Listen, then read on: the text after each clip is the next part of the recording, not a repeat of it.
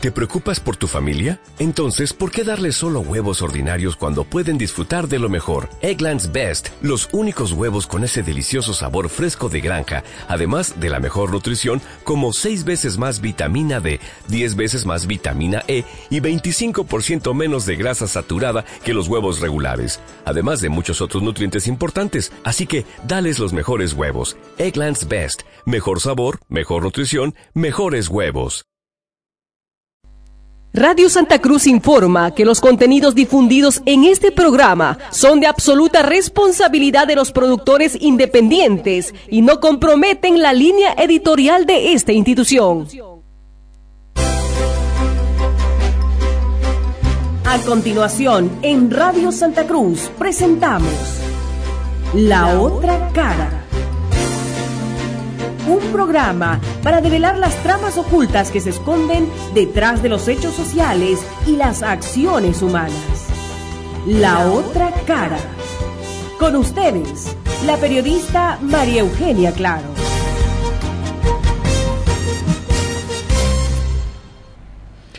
En cierta ocasión, un señor se levanta muy temprano, eh, mira el periódico, y de pronto ve un anuncio de, un, de una invitación a, a un velatorio.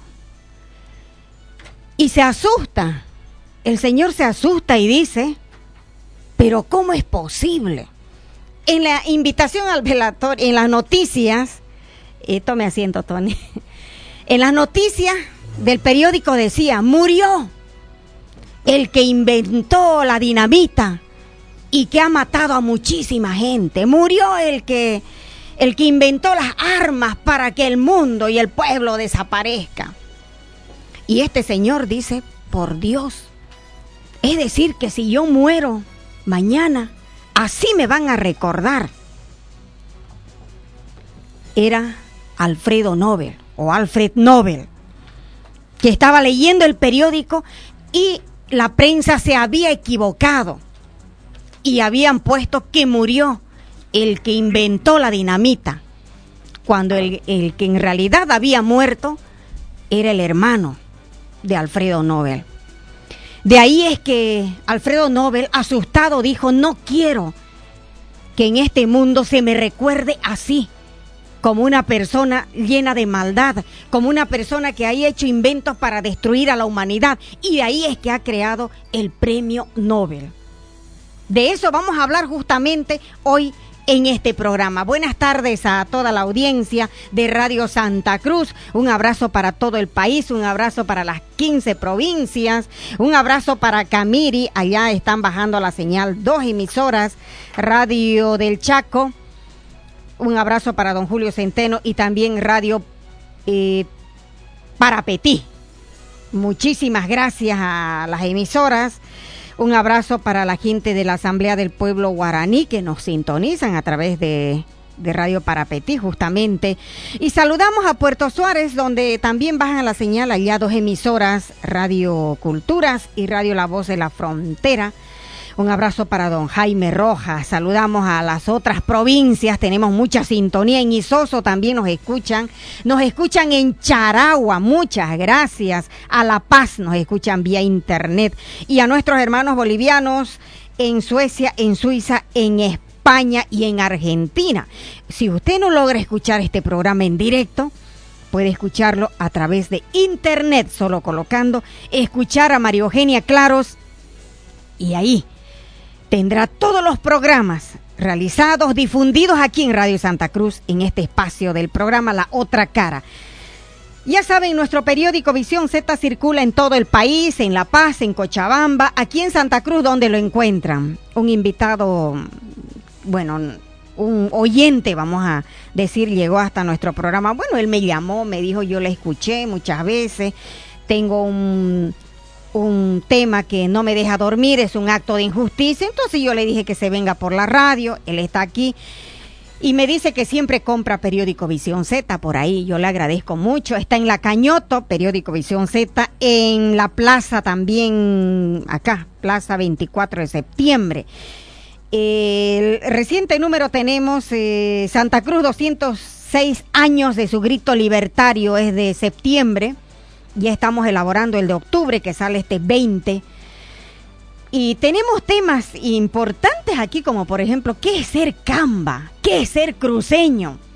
Una nota de, de, nuestro invitado acá presente, Carlos Tony Sánchez, él es docente universitario, un tema escrito pero con, con sentimiento, con sentimiento y con contenido y con experiencia también.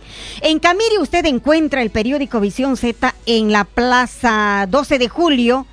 Hay un kiosquito de Pepelandia. Un abrazo también para la gente que allí expone nuestro periódico. Está a la venta. También lo encuentran Visión Z Internacional frente a la terminal de buses en Camiri.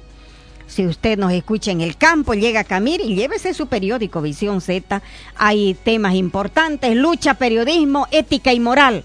Es el editorial. La importancia de las cosas también es otro tema que está en la página 2. La capacidad de olvido es parte de un mecanismo de sobrevivencia. Nos dice la periodista Carolina Vázquez Araya, que de Guatemala. Ella es chilena, pero vive en Guatemala. Eh, también en otra de las páginas, eh, en la página 4, Jimmy Morales, remedo de dictador. Eh, ustedes eh, lo pueden leer, este tema es muy importante y está escrito por la es- escritora, poetisa Ilka Oliva Corado de Estados Unidos. Jimmy Morales, por si acaso, es el presidente de Guatemala. Ella hace una crítica respecto al gobierno, al desarrollo de actividades que están que se está realizando allá en su país Guatemala. Andanzas del ingeniero en el imperio, una nota de Gustavo Rosa de Argentina. Y así sucesivamente, ustedes van a encontrar eh, notas importantes. Acá hay una declaración que abarca tres páginas, esto a solicitud de mucha gente que nos llamó por teléfono al periódico, si es que podríamos reflejar nosotros la declaración de la de la vigésima séptima cumbre de los jefes de Estado y de gobierno del movimiento de países no alineados que se ha realizado hace poco en Venezuela. Aquí está toda esa declaración, el contenido que es importante y abarca exactamente 21 puntos. Bueno, eh, ustedes entonces están invitados a leer nuestro periódico Visión Z, que está a la venta en todo el país. Bien, voy a saludar a, a Tony Carlos Sánchez. Buenas tardes, Tony, ¿cómo está? Acérquese al micrófono o llévelo el micrófono un poco para usted. Ya descansó, ¿no? Ah, más o menos. Gracias, María Eugenia, por estar invitando una vez más a tu programa. También buenas tardes aquí a tu directo invitado. Bueno, estamos a tu Es un oyente disposición. que ha llegado él. Qué bueno oyente. que sea participativo Ah, el programa. Claro que sí. Eh, voy a darle la bienvenida a don Valerio Torres Rocha, que me pasa su carnet de identidad de él. Eh, don Valerio, buenas tardes. Acérquese al micrófono. Acérquese. ¿Cómo está? Buenas tardes. Cuidado. Querida, estimadísima doctora, muy buenas tardes. Estoy muy agradecido por esta entrevista. Radio Santa Cruz siempre se ha identificado con el pueblo que sufre de las injusticias que hay a diario en nuestro país. Muchas gracias. Y hoy justo, no sé, son las cinco y cuarto y no ha llegado la doctora Jessica Echeverría. Él viene con un caso, un caso particular, un caso particular eh, de, de acto de injusticia y justo la doctora no vino. El viernes pasado hemos estado con tres abogados acá y mm, el otro viernes que viene estará el, el defensor del pueblo acá justamente para absolver mm, muchas preguntas nuestras y resolver algunos problemas también. Eh, cuéntenos usted brevemente, don, don Valerio, qué es lo que está pasando, rapidito así para que, a ver, ¿qué podemos hacer ya? A Bueno, ver. querida doctora, muchas gracias. Gracias, muchas gracias a todos. Eh, bueno, yo quiero contarle con, toda, con todo respeto, con toda humildad, con toda sencillez. Yo creo que realmente en este país no hay justicia. Algunos jueces, algunos fiscales, policías, algunos, no estoy, no estoy generalizando, manejan la justicia para quien tiene dinero. En este país no hay justicia realmente. Yo el año 1996 había dado una casa en anticrético a tal Antonio Gisbert H. El 96. 96. Pero este individuo nunca me ha dado los 800 dólares, me ha dado de, pi- de, de pucho en pucho, de pico, en- de pico en pico, y de esa manera el documento no se pudo perfeccionar.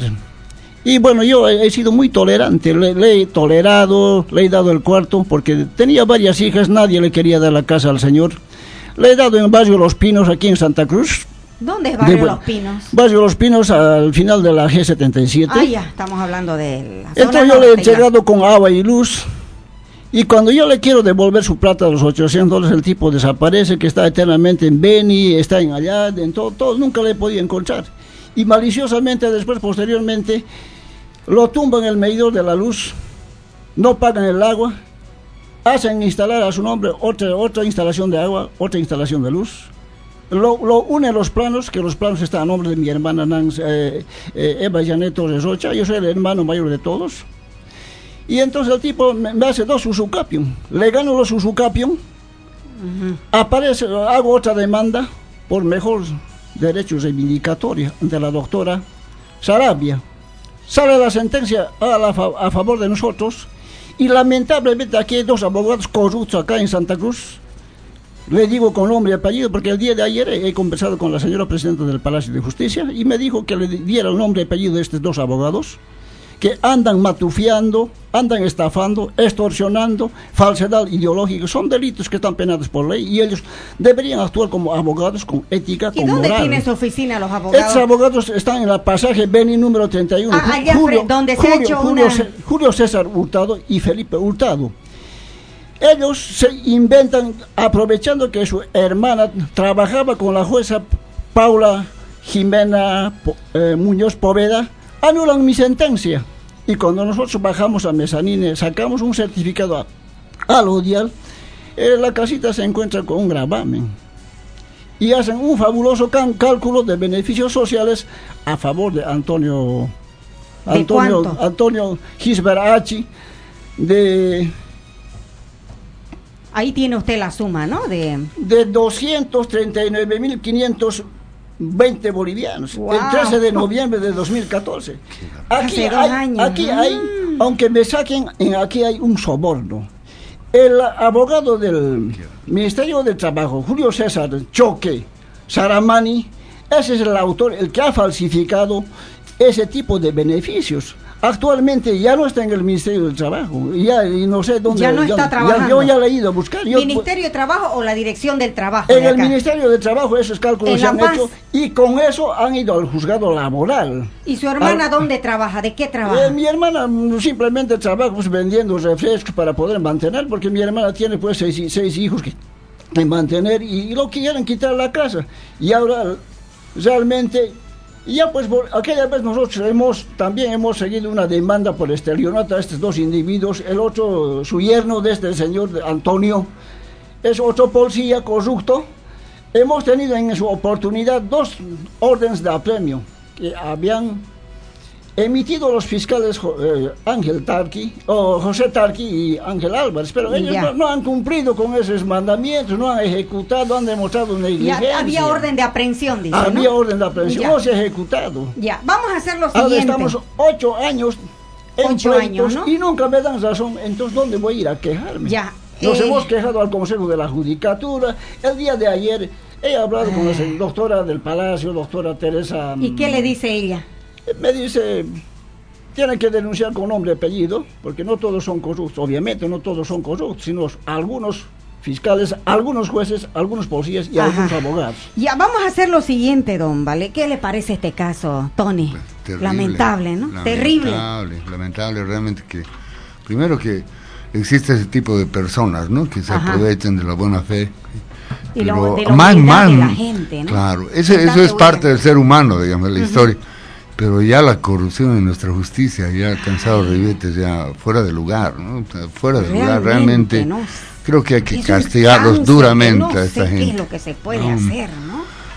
Bueno, hay que meterlos a la cárcel, ¿no? Yo creo, ¿no? Hay que meterlos a la cárcel. Corrupto, traidor a la patria y a la cárcel, a la caramba. cárcel, sin queja alguna, adentro. Sin contemplación Ah, alguna. y así ¿no? nos vamos Sin a corregir. Yo creo que se va a mm, corregir. Vamos a hacer lo siguiente, don, don Valerio Torres. Hola, William, buenas tardes. Tardes, de verdad. Tardes. ¿Cómo está María Eugenia? Muy Eso buenas te han tardes. enseñado en la universidad, llegar tarde a un programa. No, María Eugenia. Eh, Disculpate eh, mil disculpas con toda la linda audiencia de la Radio Ya, Santa Cruz ajá. y que escucha cada viernes el programa La Otra Cara. Bueno, eh, inconvenientes, ¿no? Que a veces le suceden Sí, a uno. sí, sí, eh. Improvistos que eh, nadie está a salvo de esas cosas, ¿no? Sí, Pero está- bueno, estamos firmes nuevamente aquí en el programa y, Y bueno, nos- ¿Sabes que nos escuchan en la alcaldía municipal en estos momentos? Eh, nos escuchan en la gobernación también. Eh, y realmente, ¿qué está pasando en Santa Cruz? Un ratito, un compercito con el, el caso de aquí de, de don Valerio Torres. Pero hay, una, hay un embotellamiento de movilidades en todo este sector de la ramada. Dios mío, oiga. Uno se baja de un taxi y llega más temprano a pie. Yo me he bajado tres cuadras. Allá, maestro, déjeme aquí, le dije. Y me vine y seguía. Me daba la vuelta y seguía el señor. ¿Qué, qué está pasando, Tony? ¿Qué ha pasado? ¿O es que hay un choque por acá cerca? ¿O es de todos los días y yo solamente vengo cada viernes? No, yo creo que ha incrementado el parque automotor en Santa Cruz. Santa Cruz está creciendo cada día, sabemos eso. Y bueno, nuestras avenidas ya han quedado muy pequeñas. En otros países del mundo las avenidas son súper grandes, súper largas y bueno, eh, nosotros nos estamos quedando muy cortos ya para la ciudad que tenemos, una ciudad metropolitana ya. Eh, creo que eh, van a tener que las personas de la alcaldía rediseñar eh, remarco, ¿no? Tenemos un alcalde que es ingeniero civil, que yo pienso que debería estar en- dentro de su de su competencia, uno porque es alcalde y otro porque es profesional en esa área, de poder de rediseñar una mejor ciudad, ¿no? Tenemos Tony, ¿qué como presidenta también de la del Consejo Una Municipal arquitecta, una ¿no? arquitecta. Bueno, yo A me acuerdo de un librito ya clásico y antiguo, se llama Subdesarrollo y Felicidad, escrito por un tarijeño, en este momento no me acuerdo, pero nos trae inconvenientes ciertamente un de- el desarrollo urbano. Así ¿no? es. De- Santa Cruz no estaba pensada para ser una ciudad de, la magnitud que tiene, ¿no? Ajá. Y ciertamente los, el rediseño de esta ciudad eh, tiene serias complicaciones, ¿no? No es solamente decir, bueno, abran una avenida u otra, ¿no? Y también tiene que ver eh, que en estos años ha subido nomás el, el nivel de vida, ¿no? De la población urbana. Tanto es así que hay mucha gente que mm, hace 20 años atrás era muy difícil que una clase media eh, eh, urbana en general pueda adquirir una movilidad, pues no era Ahora. difícil. Ahora hay mucha gente, muchas familias que han adquirido y hacen inclusive instrumentos de trabajo de aquello, ¿no? Entonces eh, hay, hay muchas razones. El, au- parque automotor debe estar sobrepasando los 200 mil, ¿no? Movilidades, oiga, en, en, en, en Santa Cruz. Yo creo que sí, María Eugenia. y Solo peor- micros dice que hay así. Y peor ¿Cómo con el, con el tema de, de que se dio más ampliación para los autos chutos que re- se, se regularicen y que puedan ingresar un cierto lote. Entonces yo pienso que también por ahí va la cosa, ¿no? Que se ha incrementado mucho más. Y yo creo que, como nos están escuchando en la, en la alcaldía, yo creo que se, se tiene que hacer algo urgente. Y yo creo que ya deben estar dise- diseñando, ojalá, ¿no? Una estrategia para, para poderle dar bienestar al ciudadano cruceño, porque ya no se... uno llega a pie más rápido acá en el centro que subirse a un taxi. ¿No? Así es. Eh, por ejemplo, los puentes aéreos. Yo creo que esa, a eso deben apuntar, ¿no? No sé. Contar que no sean truchos como el dron. Como el... Como el, como el dron, ahí se lleven toda la plata, ¿no? La alcaldía. Ah. O como en el caso de Cochabamba, El también que se cayó. ¿no? El paso al desnivel, el puente que Eso se llama corrupción, ahí está. Um, Ha sido durante el alcalde anterior, ¿no? Del movimiento al socialismo, que sea pena. el cantante. El cantante pues tiene que ir a cantar. El político que se dedique a que viva para la política, pero muchos acá viven de la política. Años que son los mismos, Dios mío, en el consejo, en, en la alcaldía. Pasanaco. Ay, ay, Sí, realmente. Pasanaco, sinceramente, porque si no va la hermana, va la otra hermana. O si no hijo. puede ir, sí, o el hijo, o el sobrino, Sí. o el tío, pero se pasan entre familia. Creo que eh, somos gobernados como Ah. si fuéramos monarquías, ¿no? Por familia Así, solamente. había una diputada, eh, presidenta del consejo, dejó de ser diputada, volvió al consejo ya no pudo ser diputada, su secretaria privada diputada. A la miércolina, oiga, por Dios, es la misma juntucha la que está en- Así es. eh, ocupando los cargos. Y lamentablemente nosotros somos los culpables porque votamos por ellos. Así es. ¿No? E- esa es la verdad. Así es. Por eso es que bien merecemos ser esclavos nosotros Mm. mientras no, no, no, no luchemos para salvar a los nuestros como obreros, como oprimidos, como votantes. Si no luchamos para salvar a los nuestros, bien merecemos ser esclavos. Por eso yo le digo a la gente, señora, despierte. Amiga, amigo, usted que me está escuchando, organícese en su barrio, luego en Santa Cruz y luego Veamos gente nueva, gente joven, líderes nuevos, gente que no sea corrupta. Vea usted un abogado, un fiscal, una juez, un juez. No andan a pie ni en taxi. Full movilidades tienen, Tony. ¿De dónde, pues? ¿Cuánto ganan? 15 mil bolivianos no dan para que andes con una movilidad de 100 mil dólares. Es un sopapo al pobre pueblo, ¿no? Ay, Pero bueno. Lamentablemente estamos así. Estamos así. Yo vengo a renegar nomás los viernes. Creo que ya no voy a hacer el programa. Pero la gente me llama, ¿sabes? Durante la semana me llaman y, No, y me dicen, por favor, María Eugenia, recíbanos, tengo este caso, tengo este otro, hacemos lo que podemos. Con el caso de usted, don Valerio Torres, yo voy a llamarle ahorita, y ya me he enterado de su caso, por ahí. No ha venido hoy la doctora Jessica Echeverría. Y decíamos, el viernes pasado tuvimos tres abogados acá. Así es. Pero ha debido tener algún percance la doctora por ahí se ha quedado también. Debe estar embotellada por ahí, ¿no? Tantas Eh, movilidades. doctora, eh, siempre yo estoy notando algunas irregularidades y siempre voy a estar frecuentemente en esta radio. Yo le felicito de todo corazón mm, por, este- por su programa. Realmente es bastante escuchado. Ya.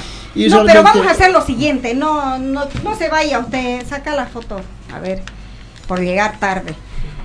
William. Vamos a hacer lo siguiente. Me va a dar línea, compañero allá en Estudios Centrales. Vamos, voy a llamar al defensor del pueblo. ¿Ha ido usted por la defensoría del pueblo? también, he hablado también. ¿Ha ido? ¿Qué le ha dicho? hablado. Vengo por, en principio me dijeron que no, no tienen nada que ver, pero el día de la marcha de la COJ he hablado con el defensor. En el palacio también hemos, he hablado con, Con el don Juan Carlos. Sí, sí, sí, he No, hablado. no es Juan Carlos. No sé cuál es su nombre, no recuerdo.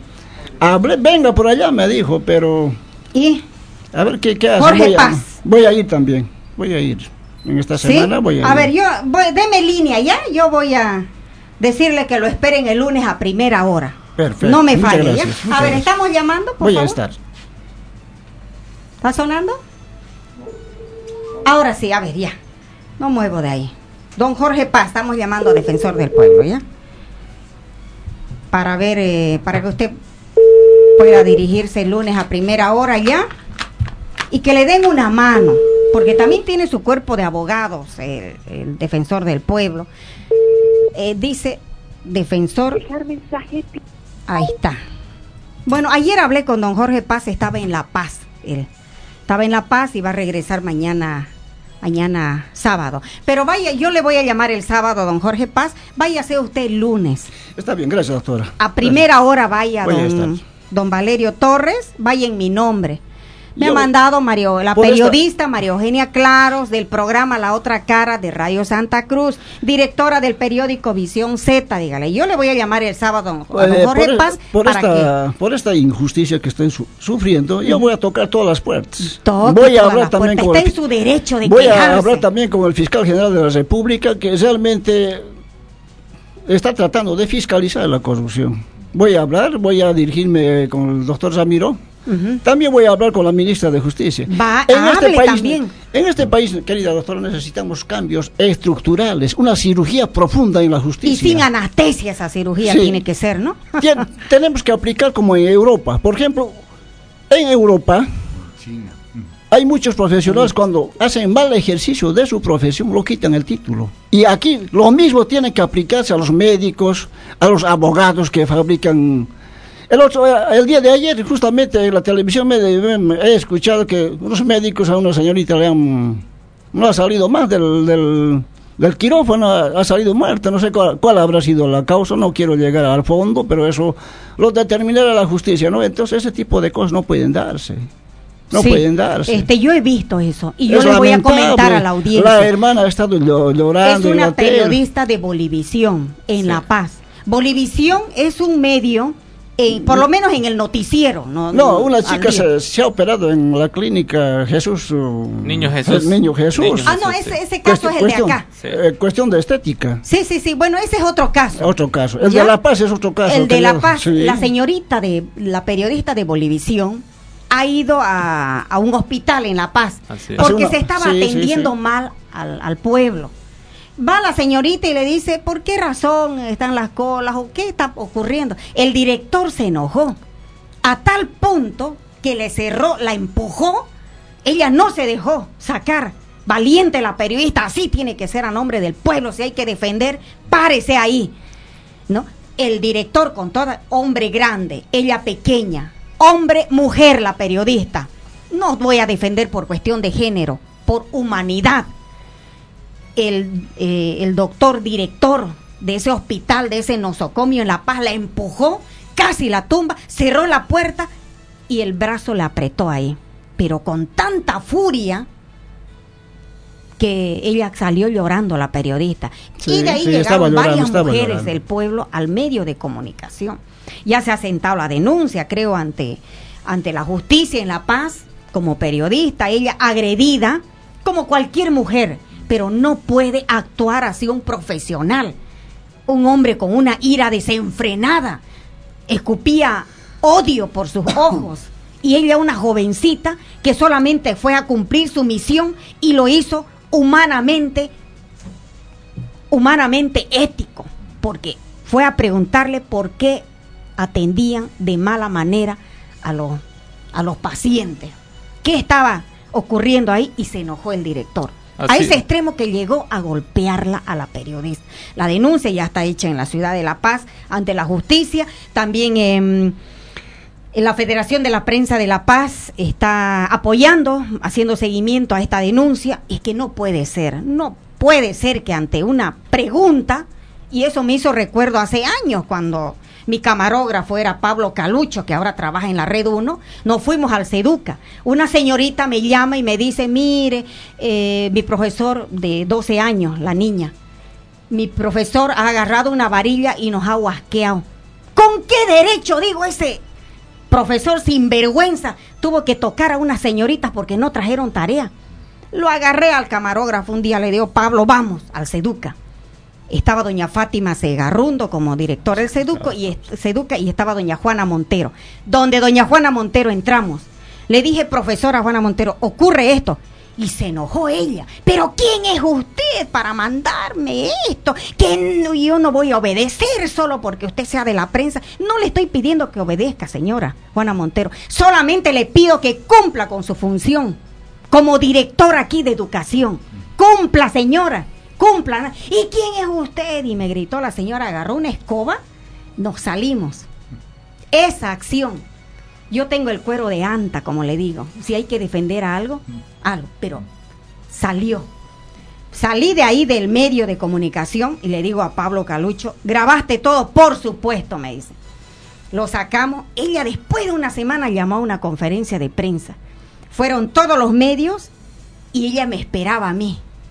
No empezó la conferencia hasta que llegué yo y llegó y se disculpó, me dijo, yo me vi muy mal en la televisión, discúlpeme, me dijo, es que es en ese momento otro caso. No importa, señora, ya hizo lo que, lo que ocurrió. Bueno, pero ¿qué gané con eso? Ella mandó inmediatamente en todo lo foribunda fuera de sí que estaba, la señora Montero, mandó un equipo al Plan 3000, era un colegio, Andrés Ibáñez de las señoritas, mandó, hizo traer al profesor, lo destituyó al otro día, yo no sabía lo que había pasado, pero después fueron fueron a visitarme las madres y las señoritas, me dijeron que al profesor lo sacaron, lo echaron de allá. Por lo menos mi labor no quedó en que a mí me haya ofendido, me haya sacado a la señora. Pero yo realicé un trabajo y se, se, se vio la solución ahí. Eso me hizo recuerdo a la señorita de ayer cuando el director la golpeó en La Paz. Yo estuve periodista. monitoreando ese caso, María Eugenia. Lo vi en Bolivisión, Bolivisión, y ¿no? eh, siempre me gusta monitorear los medios de comunicación.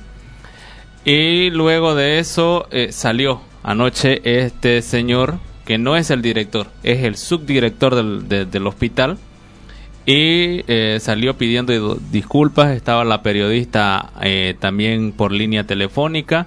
Él se fue hasta el SEC de un programa nocturno De, de, de, de Red Bolivisión. No, no. A otro medio en- otro medio. Ha ido a que no me pierda. Ajá. Eh, y ahí estaba él, lo entrevistó César Galindo. Y entonces le dicen, no, este. Se pidió disculpas. La periodista también agarró. y ¿Aceptó las disculpas? Aceptó las disculpas. Pero lo que más me llama la atención es. Y con lo que cuenta usted en este momento. Son dos cosas. El médico haciendo su juramento hipoca- hipocrático, eh, tiene que salvar la vida, así sea de su peor enemigo. Así es. Pero salvamos vida con estas actitudes. El profesor tiene que tener pedagogía para enseñar a los estudiantes, a los niños, a los jóvenes. Pero con esas actitudes tenemos pedagogía? Creo que no. Y casualmente me pongo a pensar también y digo, no, si hay varias negligencia médica actualmente en Bolivia, se quiso realizar una ley, pero rapidito se alzan todos, porque cuando le tocan, eh, le ponen el dedo en la llaga, todo el mundo salta. Entonces, eh, se- esto se ve a diario. En los centros Así es. médicos, en los hospitales. Vemos enfermeras que son de mal carácter, que tratan mal a las personas. Los doctores lo propio, digamos. O sea, Hay en todas partes funcionarios, Tony, funcionarios pésimos, de un humor, pero por Dios deberían de darle vacación o no trabajar, ¿no, Tony? Sí, me parece que lo que están mostrando nomás es una sociedad enferma, ¿no?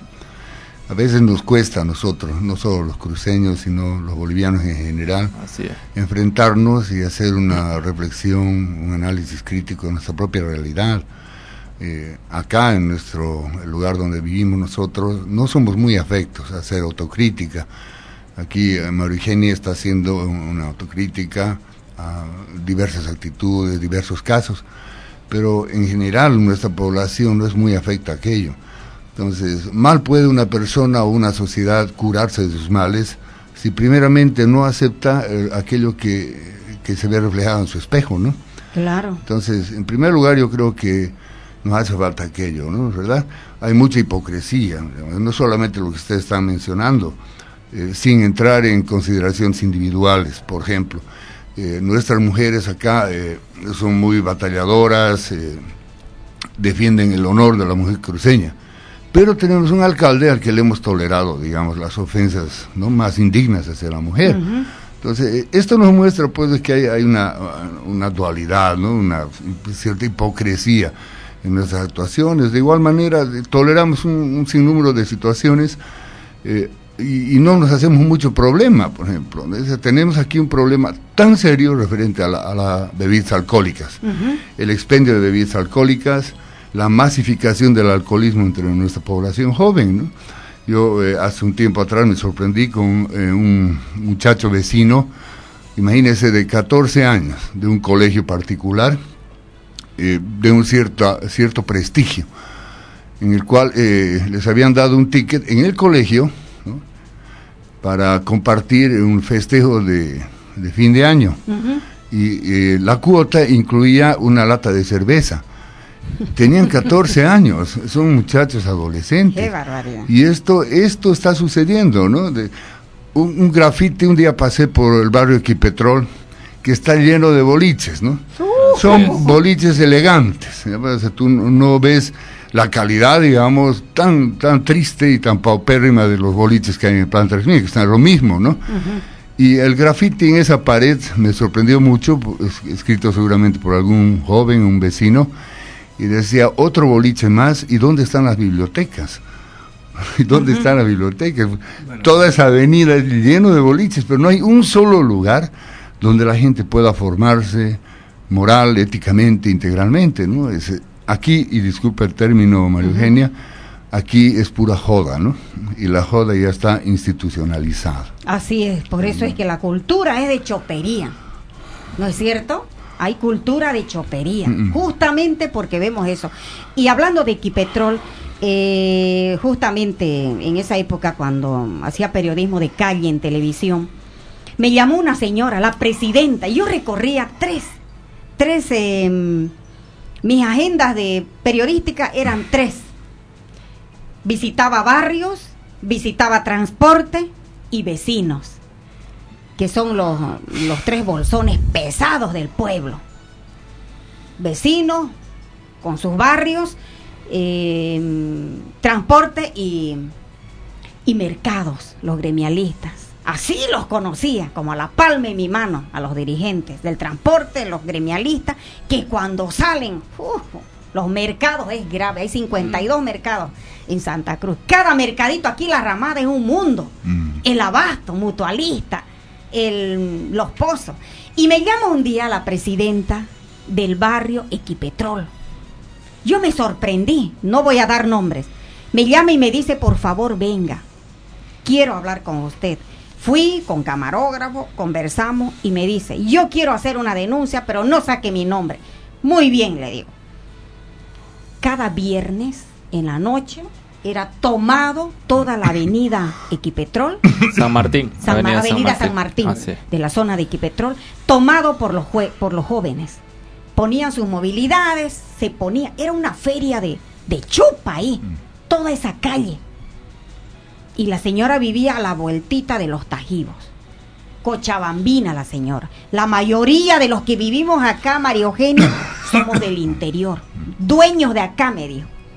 El único camba es el general, cuando estaba en vida, Banzer, que vive ahí a la vueltita medio. Pero ¿qué podemos hacer? Nos hemos reunido con todos los comandantes y no podemos hacer nada. Pero estos hijos, ¿de dónde son? No son de acá, le digo. No, me dijo. Los tres hijos que yo tengo viven en Estados Unidos, me dijo. Y no quieren ni saber de venir a Santa Cruz. Y en Santa Cruz, la zona residencial, la mejor de Santa Cruz, la cara bonita es Equipetrol. Y mis hijos, me dice la señora, viven en Nueva York los tres. Son ingenieros, la ganan muy bien, viven allá. Porque allá botar un chicle... eh, bueno, era un, parece que es una llamada de... Desde México tenían que llamar. Un ratito, a ver. Eh, Tony, adelante mientras... Bueno, no Hola. sé, eh, Hola. la invitación era para hablar del premio Nobel, Así es. el premio Nobel otorgado a, el premio Nobel de literatura, ¿no? Otorgado a Bob Dylan. Y bueno, esto ha levantado cierta eh, polémica.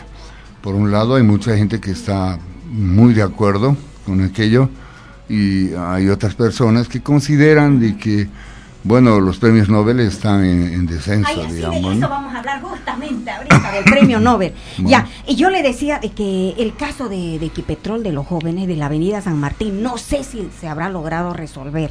Pero ¿qué era lo que quiero significar con esto? Que la mayoría de los verdaderos dueños de Equipetrol son gente del interior, Mm. potentados, de No, ahí. Ese caso de la avenida San Martín, Ah. María Eugenia, se resolvió el año 2007. Ya se y resolvió. Se resolvió el 2007. Me Ya. acuerdo porque estaba en la universidad. O sea, ya no están tomada la avenida ya San no, Martín. ya. Bien, Eh, bien, lo muy lo bien. que primero hicieron fue eh, Toman adentro. Toman adentro. acordonarlo no con gendarme. Ah, ya. Después de la San Martín se bien. vino a la Bush y la Bush también tuvo que ser tomada por los gendarmes para que deje de pasar esta situación. Bien, muy bien. Bueno, Entonces hay, hay otro pueblo, ¿no? Hay un pueblo cercano acá Ajá. que también lo han tomado, es Tres Cruces. Tres Cruces Ah, hasta donde yo sabía, hasta mis años de No, no, es de reciente, le estoy hablando de, de- Pero- de poco tiempo atrás. pero- es donde murió un muchacho. Un, Sí, uno- Tres Cruces está, es a 100 Tres- kilómetros de ahí, Santa Cruz, donde, a 3 horas. de- Donde murió un jovencito. No, Sí, sí, no sé si donde Tres lo Cruces. mataron. Es carretera a Es Puerto Tres Suárez. Cruces, ¿no? Sí, sí. Ya.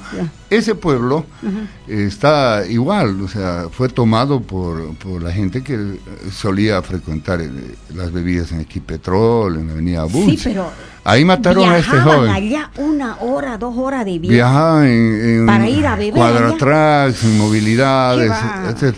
Ese, eh, bueno, la misma población los aceptó. Mm. aceptó ese, ese lugar Esa porque, vida de Jarana, claro, sí. de Jarana, porque, bueno, vieron una posibilidad de ingresos económicos, ¿no? Ah. Hasta que saltó, Sucedió eh, sucedió este hecho, ¿no? Eh, es. Ah, ya. Bueno, bien. eh, con el señor eh, que nos visita hoy, don Valerio Torres Rocha, con usted finalizamos hoy. Si quiere abandonar nuestro set, se va. Y si no, puede quedar a escuchar, ¿ya? El lunes, entonces, vaya a primera hora al defensor del pueblo. Yo lo voy a Eh, llamar a él, Mm, vaya en mi nombre. Yo ¿Ya? quisiera complementar.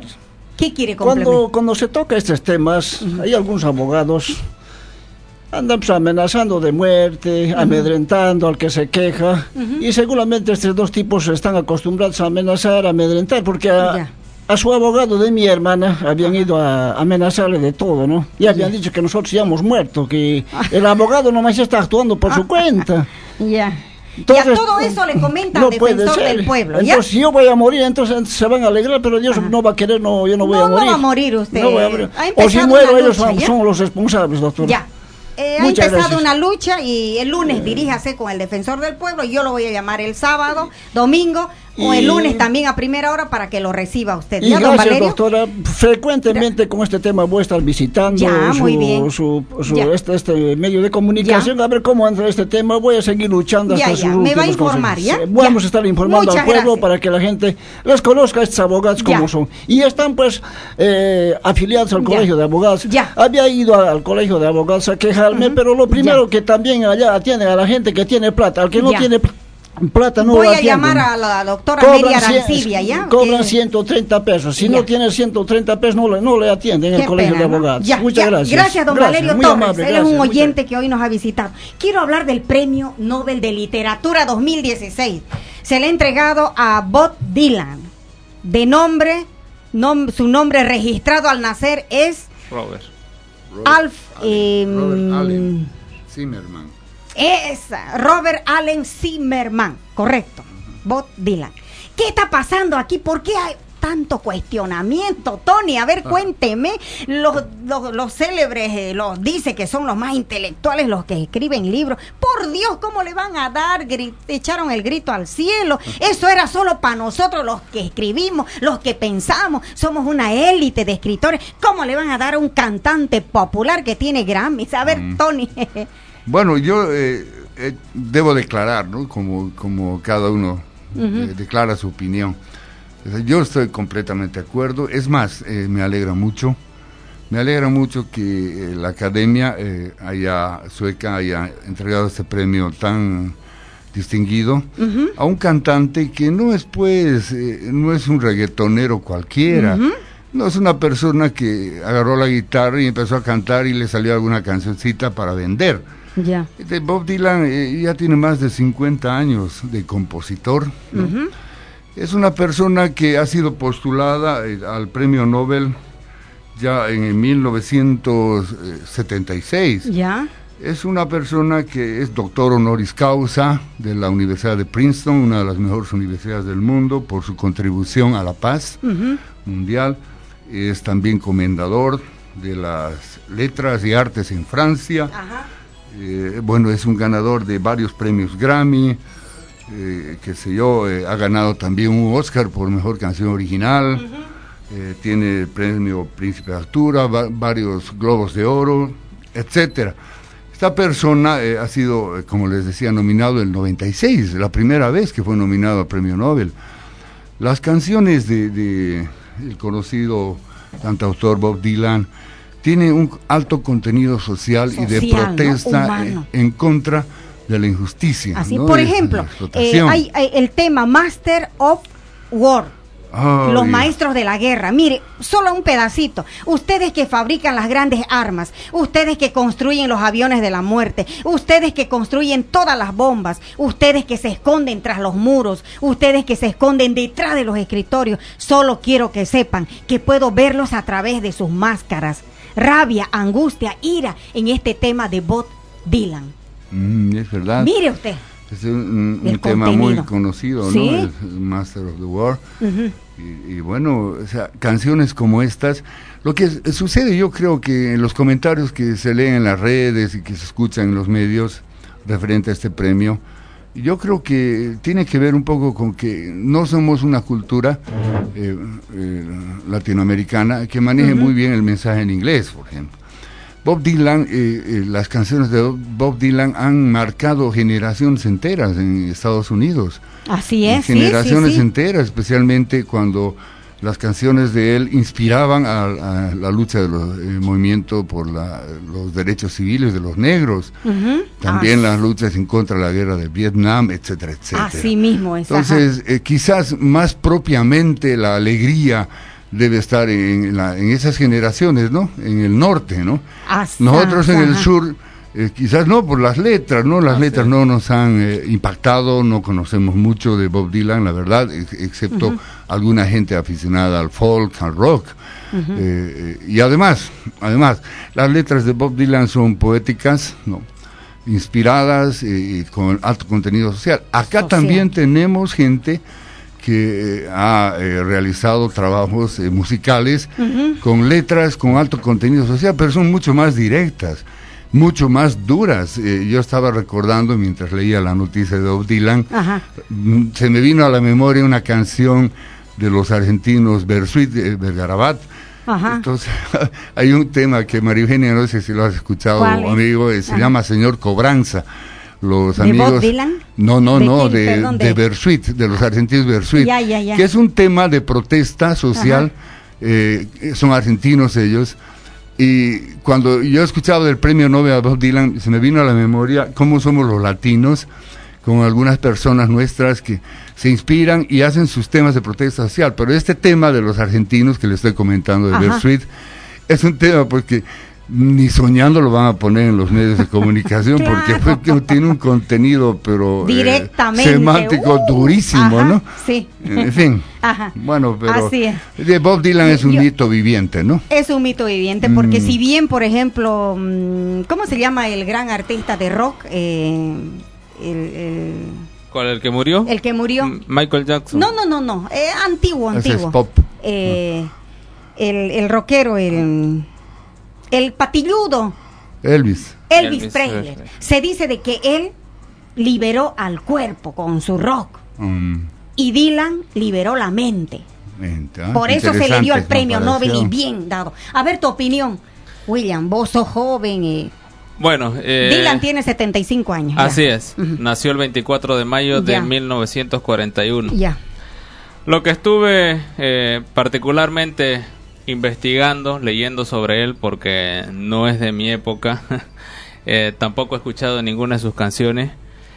Creo y en lo personal digo, eh, mm, no, no me afecta, ¿no? Que haya sido o no nominado o que haya ganado el premio de literatura, pero lo que se dice es que ha sido una apuesta a lo convencional ¿Por qué? Porque sabemos que siempre los que ganan este premio eh, Nobel de Literatura son personas que pues eh, han estado en, la, en, el tema tradicional de la literatura, haciendo novela, haciendo poesía, haciendo cuentos. Entonces el trabajo de Dylan es una apuesta contra lo convencional. Y entonces eh, me parece bien, porque creo que se está dando paso y se está transformando, digamos de lo que era tradicional, monótono, de que se seguía una línea, se está saliendo de ese marco, ¿no? El año pasado también ha ganado el premio eh, de literatura una periodista, ¿no? Que también fue eh, una periodista que si bien escribió algunos eh, relatos e hizo algunos reportajes y realizó también este varios documentales sobre el tema de eh, de los eh, militares rusos que fueron eh, enviados a, Afganistán y todo eso. Por ese, por ese sentido, por esa nueva noción fue que se le dio el año pasado, el 2015, a esta periodista, el premio Nobel de Literatura, ¿no? Así es. Y este año ha sido a este cantante, músico, eh, compositor, entre otros, eh, que se le da pues este premio, ¿no? Ya, voy cerrando el programa, mire cómo se ha pasado el tiempo. Bueno, la verdad hemos hablado de todo. ¿Y sabe qué? Lo que hablamos es con lo que la gente se queda. Dígame, Tony, en el final. Permíteme, es, recordar de que el premio Nobel es entregado por las contribuciones en cada área que hacen las sí, personas. por supuesto. La contribución de Bob Dylan ciertamente ha marcado generaciones enteras. Eh, y a mí, eh, realmente, eh, yo creo que han acertado. Han acertado, Donde por no, supuesto que han donde no creo que hayan acertado es entregarle el premio Nobel de la Paz a Barack Obama, Obama. ¿no? por Dios. Que esa la Premio contribución que ha hecho la son las bombas. y las muertes, ¿no? Así es. Permíteme Ya. leer un pedacito Ya, rapidito, de una ya canción vamos, de sí. Blowing in the Wind. Ya. Dice cuántas muertes serán necesarias antes de que él se dé cuenta de que ha muerto demasiada gente. La respuesta, amigo mío, está flotando en el viento. La respuesta está flotando en el viento. Es, esa es la letra, justamente. La, el contenido, la esencia de todas sus letras, de sus canciones de Bob Dylan. Ahora premio Nobel de Literatura 1900, 1900, mil- 2016. 2016. Yo sigo en 1900. Muchas gracias, Tony, por venir hoy. Para servirte, María Eugenia. ¿Ya? Muchas gracias, William. Ahí estamos, María Eugenia. Agradecer a toda la gente. Un saludo a Camiri, que el otro Mucha- viernes no Ah, se le pudo mandar el saludo, ¿no? Mandaron un mensaje. Ay, sí, sí, sí, un abrazo cordial. para todas las bellas. Muchas gracias. El Nobel de Literatura a un poeta popular rompe paradigmas y sacude las telarañas de un galardón que pocas veces es justo. Hoy con Dylan vuelve al origen y estremece a aquellos que dieron todo por visto, dicho y hecho. Y es que creen que por letrados la vida se trata solo de soplar y hacer botellas. Bien por Bob Dylan. Muchas Bien. gracias, será hasta el próximo viernes. La periodista María Eugenia Claros estuvo con ustedes con La Otra Cara. Un programa para develar las tramas ocultas que se esconden detrás de los hechos sociales y las acciones humanas. La otra cara.